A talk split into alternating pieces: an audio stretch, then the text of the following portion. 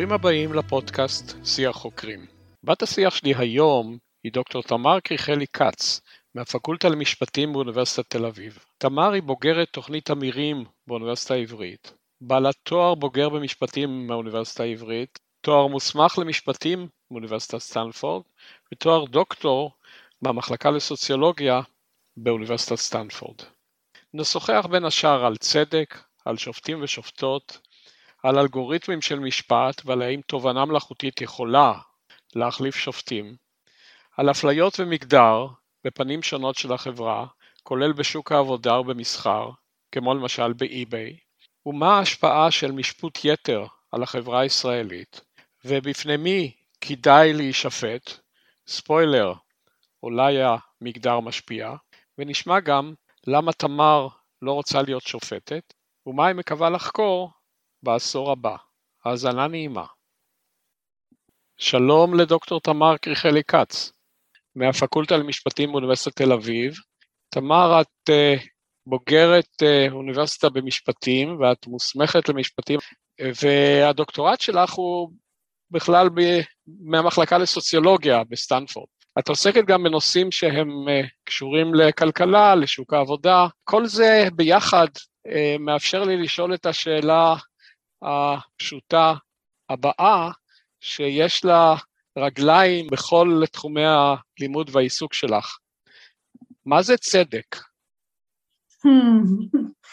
זה מעניין, כי אני חושבת אה, שיהיה לי יותר קל לענות על השאלה מה אנשים חושבים שהוא צדק. אני מרגישה שאני, ככל שאני מתבגרת יותר, אני יודעת פחות לענות על השאלה מהו צדק, ואני חושבת שאני יכולה לנסות לחשוב על מה, מה, מה אנשים חושבים שהוא צודק, או מה האינטואיציות שלנו לגבי צדק. במישור האישי הייתי אומרת שצדק בעיניי כרוך בהפחתת הסבל, אבל זו תשובה אישית שלי. אה, במישור החברתי יותר, אה, אני חושבת... זאת אומרת, זאת אומרת, אה, מבחינה הזו יש גם צדק רפואי, כי הפחתת הסבל היא חלק ממטרתו של הרופא, אבל אני לא חושב שזאת הכוונה, נכון? אני חושבת שהכוונה שלי באופן אישי תהיה ש, שאם אנחנו מצליחים להפחית את הסבל של מישהי או מישהו בעולם, אז, אז עשינו טוב, אבל זו באמת תשובה אישית.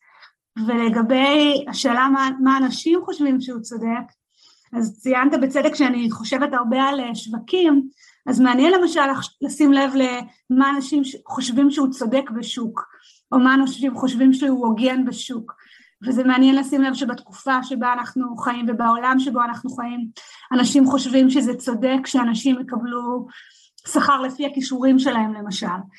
מעניין לשים לזה לב, זאת אומרת זה, זאת הנחה שהיא כזאת שקופה אבל לא, לא מובנת מאליה, זאת אומרת אפשר לדמיין אה, צדק שקשור בחלוקה שהיא שווה או מבוססת על צרכים, אבל אני חושבת שבעולם שלנו אנשים מרגישים שצודק לחלק לאנשים לפי מה שהם תורמים או מביאים לעולם מעניין לשים לב לזה בשוק העבודה, בשווקים של מוצרים למשל. את יודעת, זה מעניין, כי את בפקולטה למשפטים, והתחום שאת uh, התייחסת אליו עד, עד עכשיו, חוץ מהעניין האישי, את הלכת לכיוון שאני מכיר אותו קצת מהספרות, של ניסיון ל, להגדיר צדק במונחים כלכליים, במונחים של חלוקת משאבים וכדומה, ולא התייחסת uh, לתחום המשפטים. מה זה צדק משפטי?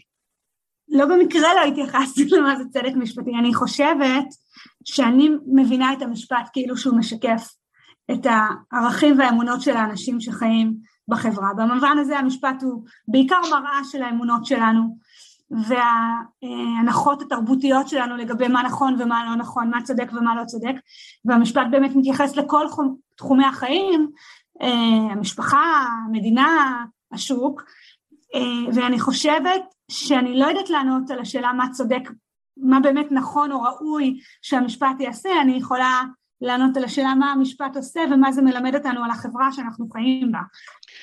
אז, אז מה כן. המשפט. עושה? זאת אומרת, אני מניח שאת uh, תתייחסי לעובדה שיש לנו מערכת חוקים כלשהי וצדק צריך להימדד לפיה? זו שאלה מאוד טובה, זה קשור לשאלה שלך על, על צדק, האם יש משהו שהוא צדק מעבר למה שאנשים חושבים שהוא צדק? אה, אני חושבת שהמשפט הוא תמונת ראי מעניינת לאמונות של אנשים, ואם למשל, תדמיין שלפעמים יש פסקי דין שהם סותרים באופן קיצוני את מה שאנשים מאמינים בו. אז מה שקורה בדרך כלל בהרבה מאוד חברות זה שאנשים מוצאים דרכים מאוד יצירתיות לעקוף את ההוראות של החוק, למשל אם אתה זוכר את תקופת היובש בארצות הברית, הייתה הוראת חוק, משפט, זו דוגמה לכלל שהיה כל כך שונה מהאמונות וההסכמות התרבותיות והמנהגים, שהוא פשוט לא הצליח להחזיק מעמד. אה, או אם נסתכל עכשיו על מה שקורה בארץ עם הלגליזציה של סמים קלים, אז בעצם יש מצב שבו יש לנו איזשהו, איזשהו כלל משפטי שלא מתאים כבר לאמונות החברתיות שלנו, המשפט, בעצם, הוא לא מצליח להחזיק מעמד כשהוא סותר את האמונות של אנשים, הוא מצליח לפעמים להזיז אנשים לכיוונים מסוימים, אבל אם יש פער מאוד מאוד גדול או מדי גדול בין המשפט לבין האמונות של אנשים, אז המשפט משתנה. בואי ננסה לעשות רדוקציה, או לחלק את הנושא המשפטי הזה. אה, האם יש בכל זאת, מעבר לצד ה... אה, למבט, ה, אני אקרא לזה האנתרופולוגי, למבט התרבותי, איזשהו אלמנט בסיסי שהוא משותף לצדק בכל המערכות, נקל על עצמנו, נאמר לכל המערכות במדינות ליברליות, שהוא לא ממש מותנה במערך החוקים, אלא מערך החוקים נובע ממנו, ואולי הוא אה, אבן הבניין הבסיסית של, של צדק. האם יש דבר כזה? יש את הדגש הליברלי על, על אוטונומיה, יש את הדגש הליברלי על זכויות אדם באופן כללי, אה, הרבה מערכות משפט נובעות מהעקרונות הבסיסיים האלה, והן גם אנחנו נוטים לפרש חוקים לפי העקרונות האלה, זאת אומרת אנחנו נוטים לחשוב שהחירות של אנשים, שהזכויות האחרות של אנשים, הן זכויות אה, שבעצם לפיהן אנחנו נפרש כל כלל וחוק או כל אינטראקציה בין אנשים. אז כן, בעולם, בעולם הליברלי החירות היא ערך מאוד מאוד חשוב, אה, וכמו כך גם זכויות אדם אחרות שאפשר לראות אותן כנגזרות מהחירות או לא.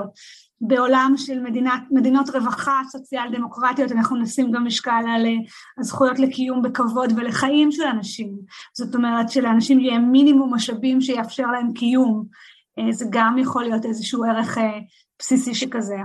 אם ננסה להעיז ולקחת צעד אחד קדימה, אמרנו לשם הקלת השיחה מדינות ליברליות, אבל האם יש משהו שהוא בסיסי מאוד בקוגניציה האנושית או באמוציה האנושית, שהוא משותף גם למדינות שהן לא ליברליות, שדי ברור שמערכת המשפט שלנו אולי לא תתקבל על ידינו כצודקת, אבל לאנשים בעומק ליבם זה גם לא נראה צודק. זו שאלה טובה. אה, אני חושבת אה, שבני אדם מחברים באופן עמוק בין, בין בין שאלות של אחריות לשיפוט מוסרי. אז אנחנו בעצם אה, נוטים לשפוט, אני חושבת באופן די אוניברסלי, אנשים יותר, אה, כשאנחנו חושבים שיש להם אחריות למעשים שלהם, זאת אומרת אם קורה משהו שהוא לא בשליטתי, נקלעתי לאסון טבע, אנחנו נתייחס לזה אחרת מאשר אם נקלעתי למצב כלשהו בשליטתי, אז הנטייה שלנו לשפוט ולהטיל אחריות כשמעשים נתפסים על ידינו כנשלטים, אני חושבת שזה משהו שהוא יחסית יותר אוניברסלי, שמשקף את מה שמערכות משפט עושות. מערכות משפט עסוקות גם אה, בדרך כלל בלפענח מערכות יחסים בין אנשים לקבוצה וגם בינם לבין עצמם בדיאדות. אז זה, אנחנו אולי לא נפענח אותם אותו דבר, תהיינה מדינות שבהן ההכרעה המשפטית תהיה אחרת מאשר האחרות, אבל אנחנו נתמקד במה קורה לאנשים כשהם נמצאים בדיאדה, או באינטראקציה, מה קורה לאנשים כשהם באינטראקציה עם החברה. אמר דיאדה, הבחנה... אמר דיאדה בכוונה, זאת אומרת זה לא יכול להיות טריאדה, אנחנו תמיד מתייחסים רק ל-A מול B, או לוקחים גם ואומרים יש גורמים נוספים. אנחנו עושים גם וגם, אני חושבת שאגב, אני חושבת שאנחנו עושים הרבה פעמים הבחנה בין מה שאנחנו קוראים לו המשפט הפרטי למשפט הפלילי למשל, או הציבורי, שבמשפט הפרטי אנחנו מתייחסים למערכות יחסים בין אנשים פרטיים, זה יכול להיות יותר מדיאדה, אבל זה לפחות דיאדה, זאת אומרת זו מערכת יחסים, ובמשפט הפלילי או הציבורי אנחנו נתייחס ליחסים שביני לבין המדינה. שאלה מעניינת מה קרה לנו לאורך השנים, זאת אומרת האם הפכנו להיות עם יותר משפט פרטי או יותר משפט מהאופי הציבורי-פלילי שלו, וכנראה שהמשפט הפרטי דווקא הלך והתרחב, זאת אומרת יש יותר דגש של שיטות משפט על מה קורה לאנשים במערכות יחסים מבלי שהמדינה היא חלק מהם. זאת אומרת פעם חשבנו שהמדינה היא חלק מיותר אינטראקציות אנושיות ולאט לאט זה הצטמצם. עוד נחזור לנקודה של אה, גידול במודעות המשפטית, אבל אני מבקש לחזור לעניין של מערכות משפט. אם ככה, יש אולי נאיביות במחשבה שבמערכת משפט נתונה, אנחנו יכולים תמיד לצפות למשפט צדק, משום שאין, מדברייך אני מסיק שיכול להיות שאנשים שונים יפענחו את המערכת בצורה שונה, ולכן שני שופטים שונים יראו בפסק דין שונה אותה מידה של צדק. זאת אומרת, הרעיון של משפט צדק גם הוא יחסי. וגם, אני חושבת ששופטים, אה, הרבה מאוד פעמים, בהרבה מאוד מההחלטות שלהם, הם מקבלים את ההחלטה שהם מרגישים שהחוק אה, מחייב את ההחלטה המשפטית הנכונה. זאת אומרת, יש מבנה שלם של נורמות, של חוקים ותקנות ופסקי דין קודמים, שמובילים יותר או פחות את השופטים לתשובה מסוימת, וחלקם ירגישו שבכלל אין להם שיקול דעת, זאת אומרת, זאת התשובה המשפטית, חלקם יגידו, אוקיי, אני בתחום האפור, יש לי כאן קצת שיקול דעת, אבל אני, אני מדמיין, זאת אומרת, הרבה פעמים שופטים מחליטים את מה שהם, את מה שהחוק מבקש מהם להחליט, לפחות בתפיסה שלהם, אבל הם גם יכולים להיות חלוקים ביניהם לגבי מה החוק מבקש מהם להחליט. זאת אומרת, ולגבי יכולים... הצדק, אתה צודק לגמרי, זאת אומרת, יכול להיות שהם אה, אה, יגיעו למסקנה שהתשובה המשפטית היא מסוימת ושהיא לא תשובה צודקת בעיניהם, זאת אומרת שבעולם אידיאלי הם היו מגיעים למסקנה אחרת לגמרי. אה, ואני גם אגיד שזה מעניין לשים לב כמה כמה הצדק הוא חשוב לנו, נכון? זאת אומרת, כמה בחיי היומיום שלנו הצדק הוא חשוב לנו, ולפעמים הוא גורם לנו לעשות אה, מעשים שמאוד מטיבים עם אחרים, כי הם צודקים, ולפעמים הוא גורם לנו בדיוק הפוך. זאת אומרת, התחושה הזאת של אה, להיות צודקים, היא לפעמים גורמת לנו להתאהב בתחושה של להיות צודקים ולשכוח את הדבר עצמו, עד כדי כך שאנחנו מוכנים, או מוצאים את עצמנו פוגעים באחרים. אז יש משהו מאוד מתעתע בתחושת הצדק. אז הנה היגד אקדמי, שהולם כל כך יפה את ההיגד הנוקב של יהודה עמיחי, כאן בביצוע של אה, יוני רכטר ורונה קינן. מן המקום שבו אנו צודקים, לא יצמחו לעולם פרחים. לאור כל זה, אה, תמי, היית רוצה להיות שופטת? אני חושבת בלי קשר לשאלה שאני בכלל לא בטוחה שהייתי יכולה להיות שופטת טובה, אני גם אגיד שאני לא בטוחה שהייתי רוצה להיות שופטת, אבל זו באמת החלטה, זאת אומרת, זו תשובה אישית שנובעת מזה שאני הייתי מתקשה לקבל את חלק מההחלטות ששופטים נדרשים לקבל, זאת אומרת, יכול להיות למשל שהתשובה המשפטית הנכונה, ואפילו התשובה הנכונה מבחינת הרווחה המצרפית היא לשלוח עבריינים לכלא, ועדיין לא הייתי רוצה להיות מי ששולחת עבריינים לכלא, זאת אומרת, הייתי שמחה, בעיניי זו פריבילגיה לא להיות במקום שבו אה, הייתי נדרשת לעשות את זה, אני חושבת שיש אנשים שעושים את זה מתוך תחושת מחויבות עמוקה לחברה, וזה מאוד מאוד מרשים. אני חושבת שאני, לא, שאני לא הייתי, שלי זה היה קשה לעשות את זה, ושיש דברים שהייתי עושה, אני מקווה יותר טוב מאשר את זה. זאת אומרת, אני לא חושבת שהייתי טובה בזה גם. תמי, תראי לאן אנחנו הולכים. יש מערכת חוקים והיא מפורטת מאוד, והולכת ומסתעפת עם השנים, ונהיית יותר ויותר מפורטת. ובסופו של דבר, את אומרת, אה, יש מצבים שלא מעטים אולי, ובהחלטות חשובות, ששופטים חייבים להחליט בצורה מסוימת, משום שהחוקים אומרים כך וכך. אם ככה, אז למה שלא נחליף את השופט בשר בדם במערכת של artificial intelligence? Hmm. זאת שאלה מצוינת, אני חושבת שגם אם התשובה המשפטית היא, היא מתחייבת, יכול להיות שאנחנו בעולם שלנו עדיין לפחות, אה, שמחים על כך שבני אדם מקבלים את ההחלטה, אה, ואז יכולים להיות לכך כמה היבטים. היבט אחד זה שאומנם התשובה המשפטית היא מתבקשת, אבל המציאות העובדתית היא מורכבת. יכול להיות שהתשובה המשפטית היא שאם קרה משהו, אז יש תשובה ברורה, אבל עדיין נדרשת הכרעה עובדתית שהיא הרבה יותר מורכבת, ואז צריך להקשיב לעדים ולהסתכל על נסיבות, ויכול להיות שהדבר אבל, אבל זה לא, הזה... אבל זה, זה, זה לא בעיה זה... למערכת AI אה, נכון, אידיאלית לעשות השני, והדבר השני שאני אגיד, שיכול להיות שאנחנו מאמינים שלמרות ש-AI תעשה את זה בהרבה מקרים מצוין, או אפילו נניח טוב יותר מבני אדם, יכול להיות שאנחנו חושבים שיש לנו את הזכות בשלב הזה ובאופן שבו אנחנו תופסים AI, אה, שבני אדם יקבלו את ההחלטה בענייננו. ואז השאלה למה, והתשובה היא לא אינסטרומנטלית, היא קשורה בשאלה איך אנחנו מדמיינים חיים בחברה. זאת אומרת, מי יכול להחליט לגבי העניינים שלי? אפילו אם אינסטרומנטלית התשובה של המערכת תהיה שאני לא יודעת שזה נכון, זאת שאלה, אני לא יודעת אה, בכמה כמה מערכות AI תהיינה טובות בכל אחד ואחד מההיבטים של שיפוט. יש דברים שהם יותר כמו אומנות בשיפוט ויש דברים שהם יותר טכניים, אבל נניח שהיינו מצליחים לפתח מערכת שתעשה את זה טוב, אני עדיין לא בטוחה שאין לנו איזושהי זכות אה, שהחלטות בענייננו יתקבלו על ידי בני אדם, לפחות בעולם שבו אנחנו חיים ואיך שאנחנו מבינים מה זה אומר להיות אנושי. כולל הטעויות שאנשים עושים. אני נוטה להסכים איתך uh, לצד האנושי, אבל שימי לב שיש מערכת uh, מאוד uh, חשובה שאנחנו uh, מתפקדים uh, בתוכה או מגיבים אליה, uh, ושם uh, היו אותם שיקולים בתחילת הדברים, וזה הולך קצת ומתעמם, וזו המערכת הרפואית. נכון. אני הייתי רוצה שרופא או רופאה יקדישו לי את האמפתיה שלהם ואת השיקול דעת ואת, ה, ואת התחושה שהם אה, יכולים לחוש את מה שאני חש, ויותר ויותר, עדיין במידה מוגבלת, אבל זה הולך ומשתנה, אה, החלטות רפואיות ניתנות על ידי, נלקחות על ידי מערכות היתר על כן, הם מבצעים אה, פעולות שבעבר הייתי אה, מתחלחל והייתי צודק בהתחלחלות שלי בנקודה הזו. אז יכול להיות שיהיה סוגים של משפטים שבהם מערכות אוטומטיות תעשינה את זה יותר טוב, למשל עבירות תנועה. אני חושבת ש...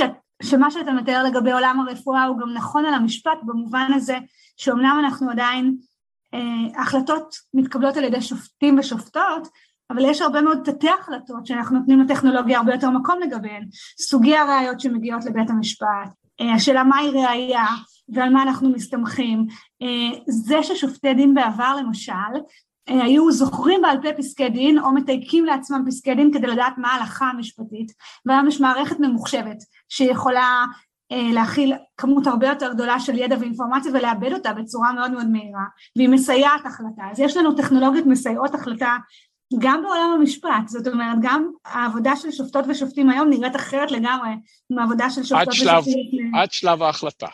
עד שלב ההחלטה. את יודעת, העובדה שהכנסנו פה את ההשוואה בין רפואה למשפטים, מובילה אותי לנקודה אחרת. אני מבין, ונתון שלקוח מתוך אה, מאמר שלך, שאנחנו אלופי העולם במספר אה, עורכי דין פר קפיטל. נכון.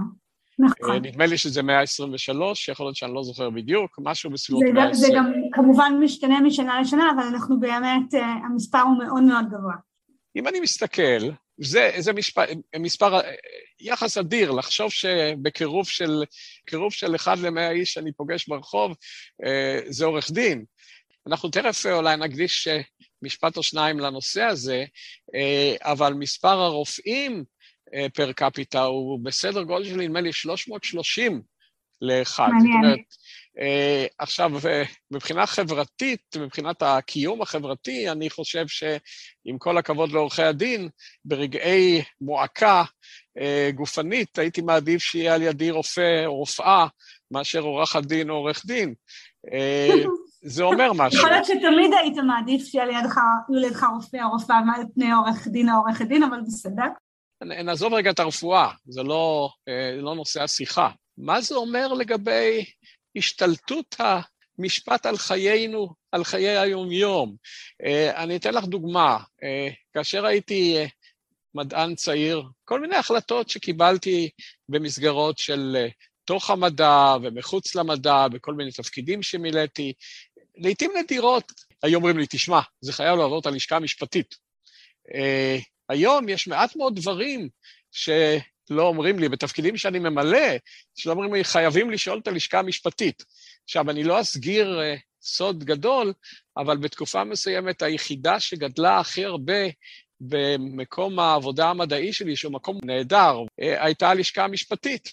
מה זה אומר על, על חיינו? האם uh, לא עברנו לאיזושהי לגליזציה לא בריאה של יחסי אנוש?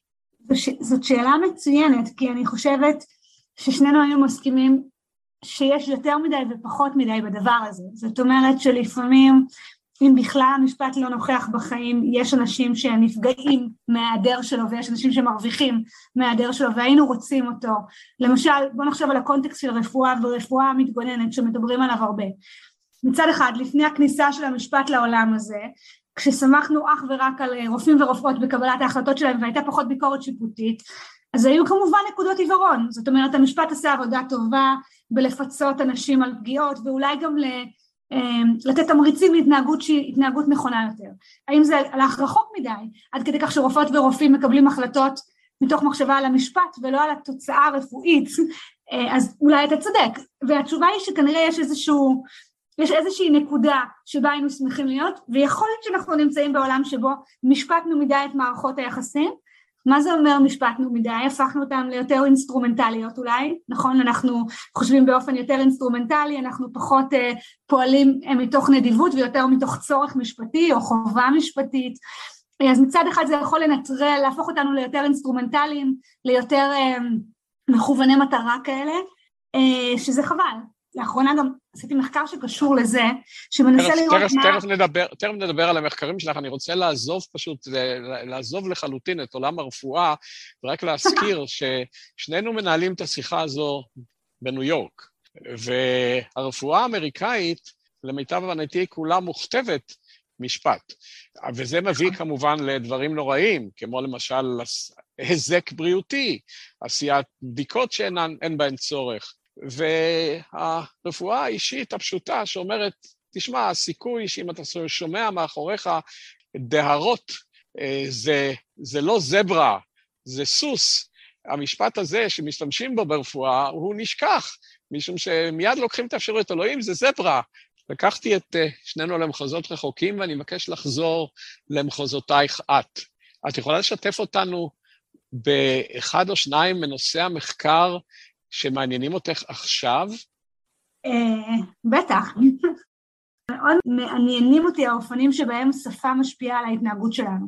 אז אני תכף אתן דוגמה, אני רק אגיד שאני עובדת על הפרויקטים האלה עם, במשותף עם עוד, עם עוד חוקרים, אז אולי אני אגיד, גם עם טלי רגב וגם עם יאן ארז, ואני אתן את הדוגמה אה, הפשוטה של העברית, אבל אז אני אדבר על דוגמה אחרת. אז בדוגמה הפשוטה של העברית, עברית היא שפה ממוגדרת, זאת אומרת אנחנו מתייחסים אה, באופן אה, ממוגדר לכל דבר, זאת אומרת החל מהשולחן שנמצא כאן לידי וכלה בך, אני, אני בעצם לא יכולה לפנות אליך מבלי להניח אה, שאתה זכר או נקבה וזה נכון גם לגבי חפצים וגם לגבי הפעלים שאני אשתמש כדי אה, לדבר בהם, המשמעות היא שבעצם המגדר הוא נוכח כל הזמן בא, באינטראקציה שלנו אבל שזה גם שקוף לנו, אנחנו לא שמים לזה לב.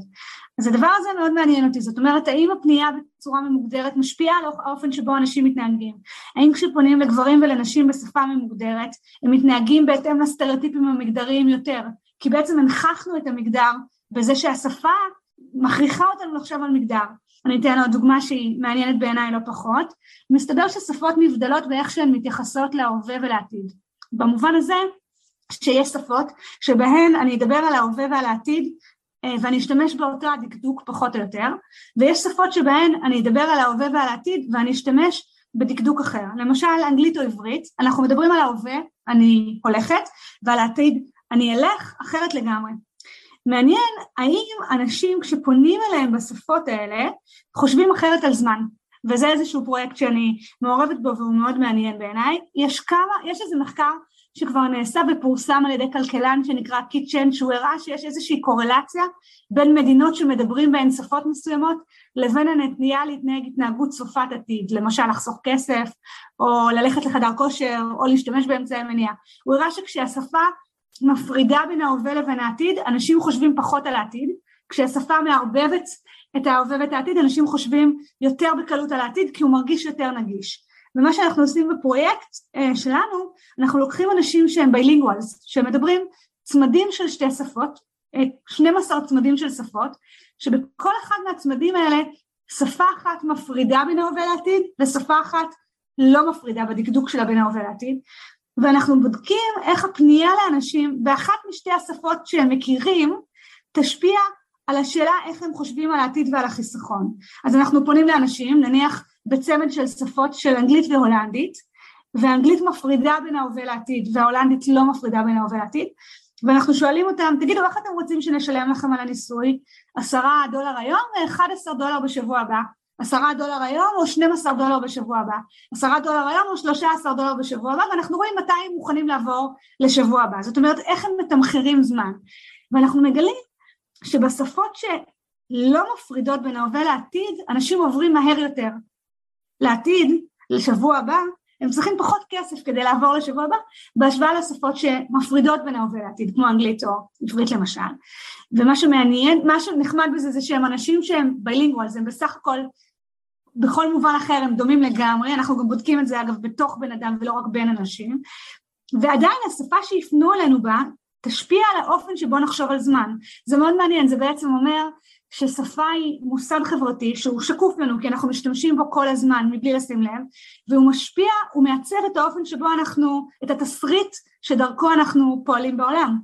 תמי, אה, השומע הלא יטמע, אה, הפרויקט שאת מתארת הוא פרויקט אה, בפסיכולוגיה, בפסיכולוגיה קוגניטיבית, בפסיכולוגיה חברתית, בכלכלה, אז אני אנסה לשכנע אותך שהוא יכול להיות קשור גם למשפט, יכולתי לספר לך שגם המשפט הוא שפה או מוסד חברתי או תסריט.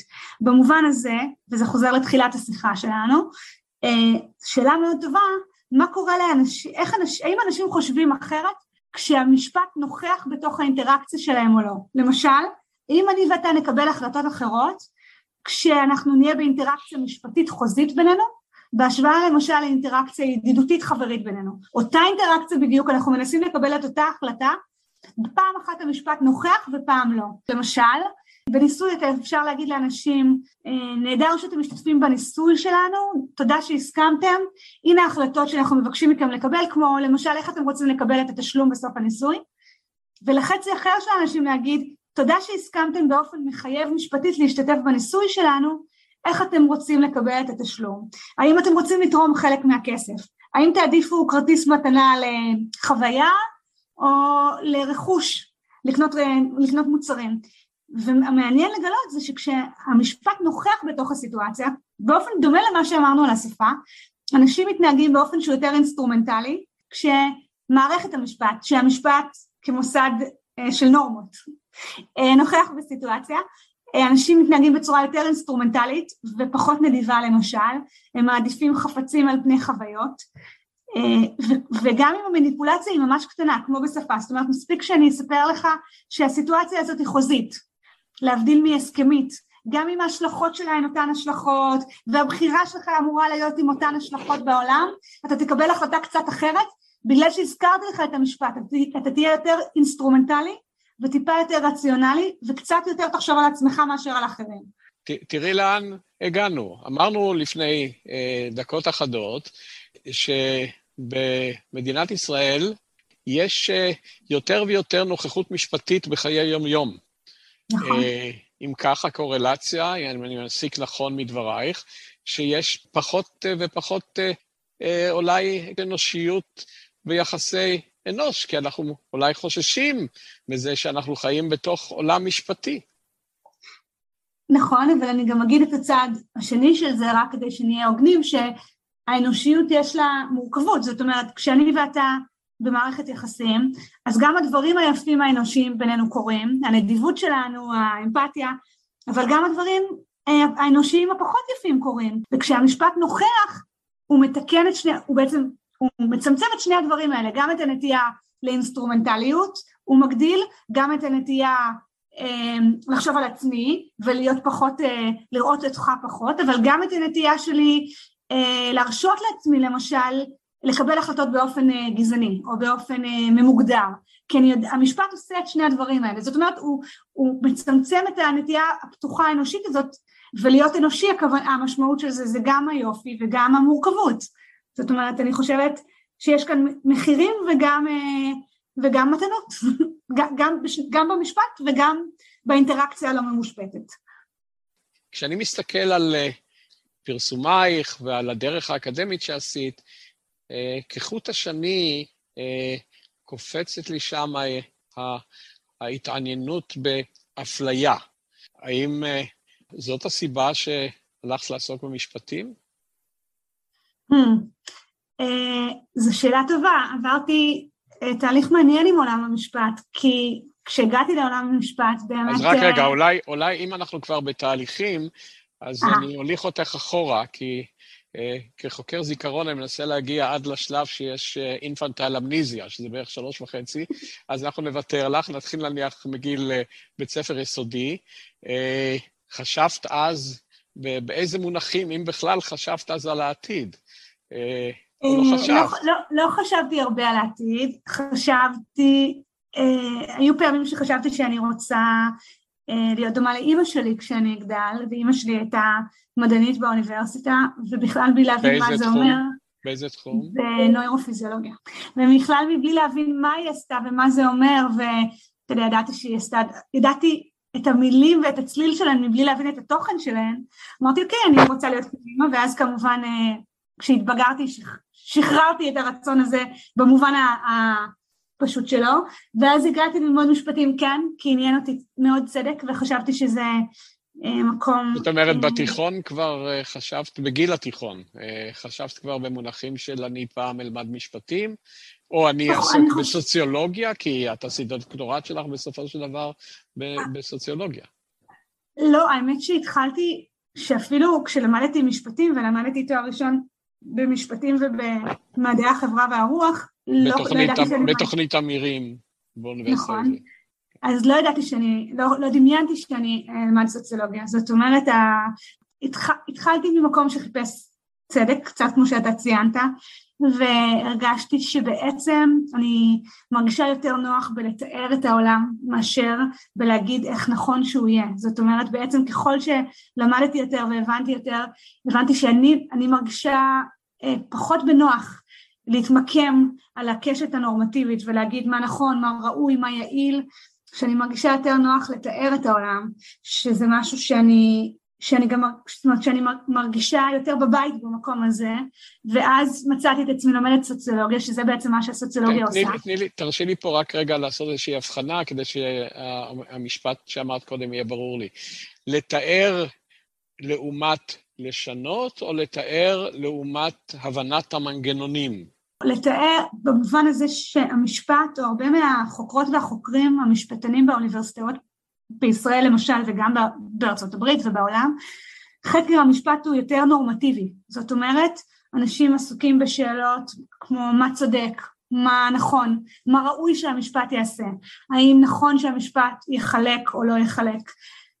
וגיליתי על עצמי שאני מרגישה יותר נוח לתאר את העולם, את המנגנונים, את מה שקורה בעולם אה, ופחות לעשות לו הערכה מוסרית, לא כי אין לי אינטואיציות מוסריות של עצמי, בוודאי שיש לי, אני יודעת, לה, זאת אומרת, אני חוקרת אי שוויון ואפליה למשל, כי, כי בעיניי זו בעיה מטרידה מאוד, אבל מצאת, מצאתי שאני מרגישה יותר נוח מקצועית, דווקא להתמקם במקום שמסתכל על העולם ומתאר אותו. לגבי הרצון לשנות, אז הוא בוודאי, הרצון הזה לא השתנה, אלא שהוא באמת עשה, הוא רצון אישי שלי לשנות, ודרך, הדרך שלי להבין איך אני יכולה, או מה אני יכולה ורוצה לשנות בעולם, אבל העבודה המקצועית שלי הפכה להיות יותר תיאורית, אה, אבל היא עדיין נשארה מספיק מחוברת למשפט, ולכן אני בעצם עובדת בתוך פקולטה למשפטים ולא במחלקה לסוציולוגיה, זאת אומרת, יש בי עדיין את החלק שמבין שכשאני אתאר לאנשים את העולם, הם ידעו טוב ממני להגיד מה נכון לעשות או איך נכון לשנות אותו. זאת אומרת, אני רואה את הדברים האלה כשלובים, אני חושבת שהעמדות הנורמטיביות שלנו הן חשובות, אבל מבלי להבין איך העולם עובד, יהיה לנו קשה לשנות אותו. אז אני, לכן אני מצאתי את עצמי בסוף כל המעגל הזה, בחזרה בבית ספר למשפטים. כאשר סיימת את תואר המוסמך במשפטים, הייתה בפנייך האפשרות, אני מניח, להחליט, אה, אני הולכת. דוקטורט במשפטים, לעומת אני הולכת לדוקטורט במדעי החברה, ואז עשית החלטה שאת הולכת לדוקטורט בסוציולוגיה. אם את זוכרת את הרגע שהחלטת. אני בוודאי זוכרת, אני גם אגיד שהתחלתי את הדוקטורט במשפטים, והרגשתי... באותו מקום? באותו מקום. על איזה נושא? Uh, התחלתי לחשוב על איך uh, הארכיטקטורה של המשפט משפיעה על התוצאה שלו, גם זאת כבר הייתה שאלה תיאורית ולא נורמטיבית, זאת אומרת, חשבתי על זה שלמשל, האופן שבו המשפט... את יכולה, את יכולה באמת להסביר מה פירוש, איך הארכיטקטורה של המשפט משפיעה? מה, מהי הארכיטקטורה של המשפט? אז אני אתן דוגמה על מה חשבתי, אני אגיד על מה חשבתי כשהתחלתי לעבוד על הפרויקט הזה, אני בכלל, לא, אני, אבל יש עוד הרבה דוגמאות. חשבתי למשל על האופן שבו המשפט מתנהל, על זה שיש לנו את התביעה שמתחילה, ואז ההגנה שמגיבה, ואז את התביעה שמגיבה להגנה. אז הדבר הזה הוא בעצם, אה, הוא ארכיטקטורה, הוא שקוף, אגב, קצת כמו שפה, נכון? הוא, הוא פשוט האופן שבו הדברים מתנהל, מתנהלים, ותהיתי האם למשל זה היה הפוך, האם היו מתקבלות החלטות אחרות. זאת אומרת, האם יש... זה, אני, אני הייתי, בשפה שלי אומר, זה האלגוריתם של אה, עשיית משפט. בדיוק. אה, שלב A צריך להיות קודם לשלב B, ושלב C בא אחריו. אז במונחים שלי, את שאלת האם האלגוריתם המקובל של המשפט משפיע על תוצאותיו?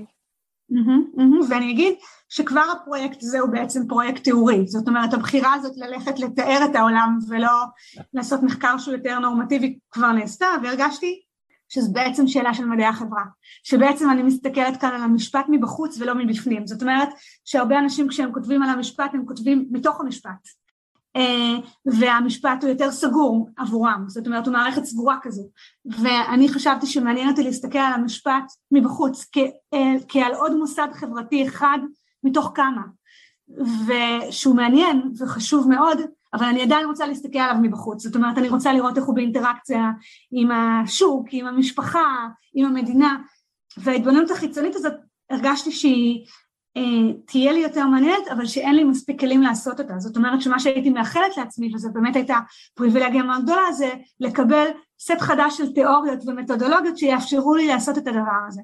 ולכן זאת אומרת, עשיתי את זה. זאת אומרת שבאותו שלב כבר היה לך את ההתבוננות העמוקה במושא ההתבוננות שלך. וחיפשת עכשיו את הכלי, וחיפשת נכון. את הטלסקופ להסתכל עליו מבחוץ. או את המיקרוסקופ, אני...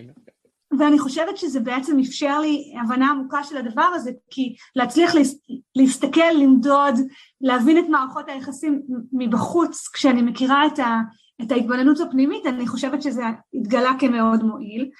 ואז גם מצאתי את עצמי בגיל יחסית מבוגר, הייתי בת 29, כשהתחלתי את הדוקטורט בסוציולוגיה, לא, יחסית מבוגר, אה, מתחילה תחום חדש לגמרי.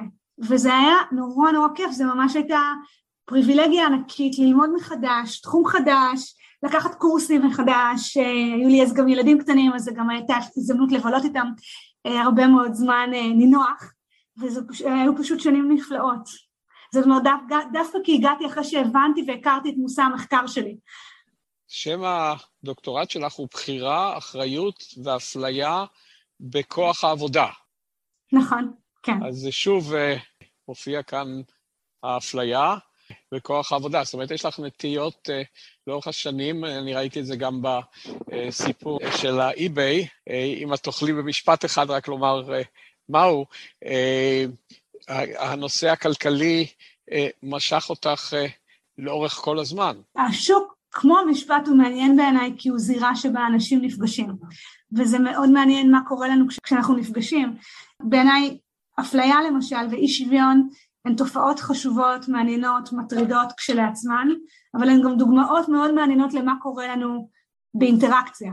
זאת אומרת, כשאני פוגשת אותך ואני לא מכירה אותך, איך אני מיד אקטלג אותך לפי כל מיני קטגוריות ותכונות שלך כדי לנסות להבין מי אני בסיטואציה, מי אתה בסיטואציה, איך אני אמורה להתנהג, ומיד גם אני וגם אתה נתחיל לפעול על פי איזה שהם תסריטים תרבותיים. הדבר הזה קורה לנו בשווקים, הוא קורה לנו בהרבה זירות חיים אחרות, והוא מאוד מעניין אותי. אז בעיניי השוק הוא דוגמה מעניינת וחשובה לדבר הזה, ומה שחשוב בשוק או בכלכלה זה שהיא מחלקת אה, משאבים בין אנשים, כך שיש אנשים שמצליחים לחיות את החיים שלהם ברווחה וכאלה שפחות. זאת אומרת זאת זירה מאוד מאוד מאוד חשובה שבה הנטייה שלנו להיות אנושיים מייצרת תוצאות אה, מאוד חשובות בעבור אנשים. אני uh, הזכרתי כ... כטיזר את המחקר שלך uh, בנושא האי-ביי, אם יכולה להגיד עליו משפט כן. או שניים, כדי לא להשאיר את ה... מאזינים במתח בלתי נסבל.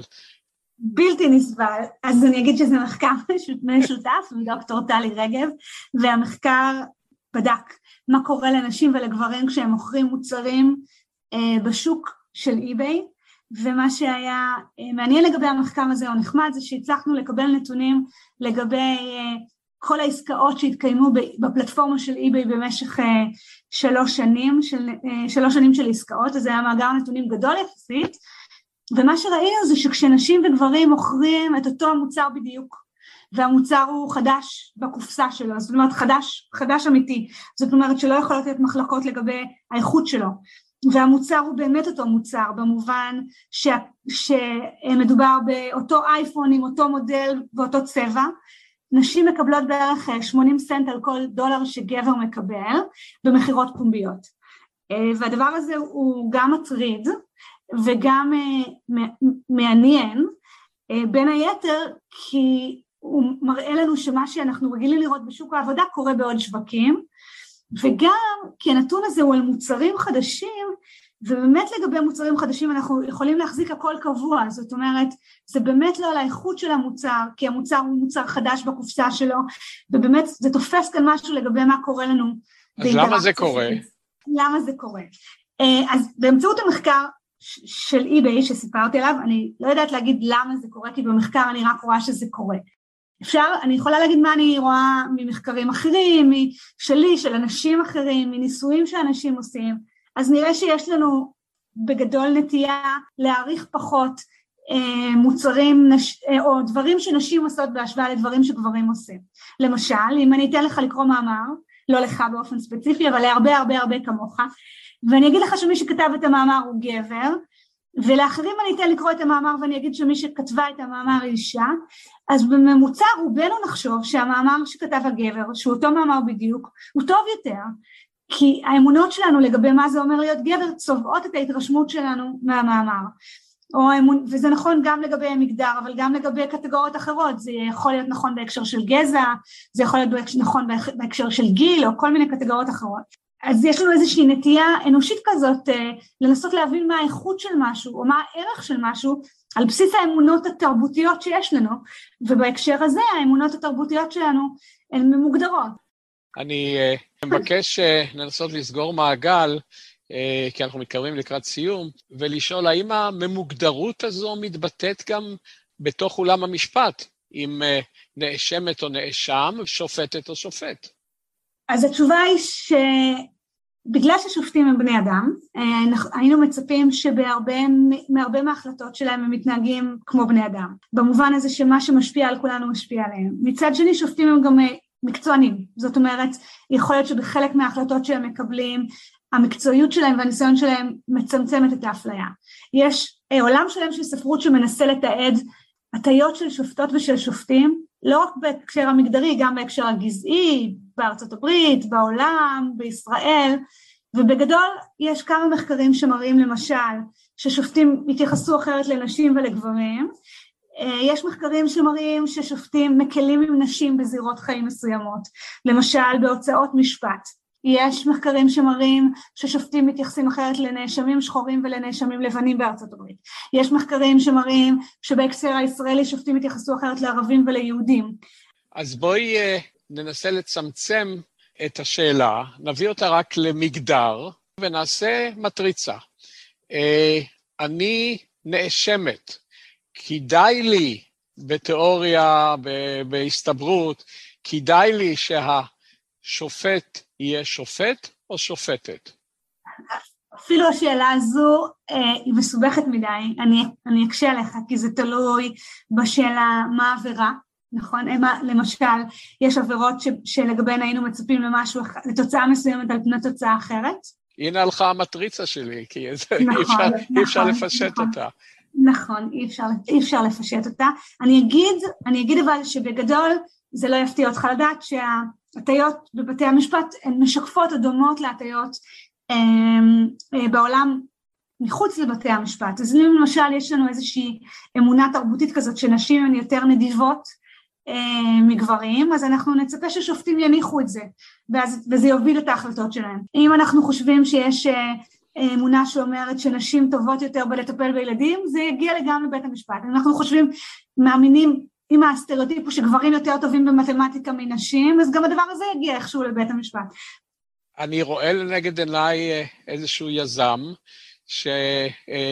שעושה חוברת אה, וירטואלית, אה, אפשר להוריד מהרשת, שבה יהיה אה, קלסיפיקציות אה, של סוגי עבירות אה, ומגדר, ומי כדאי שישפוט אותך.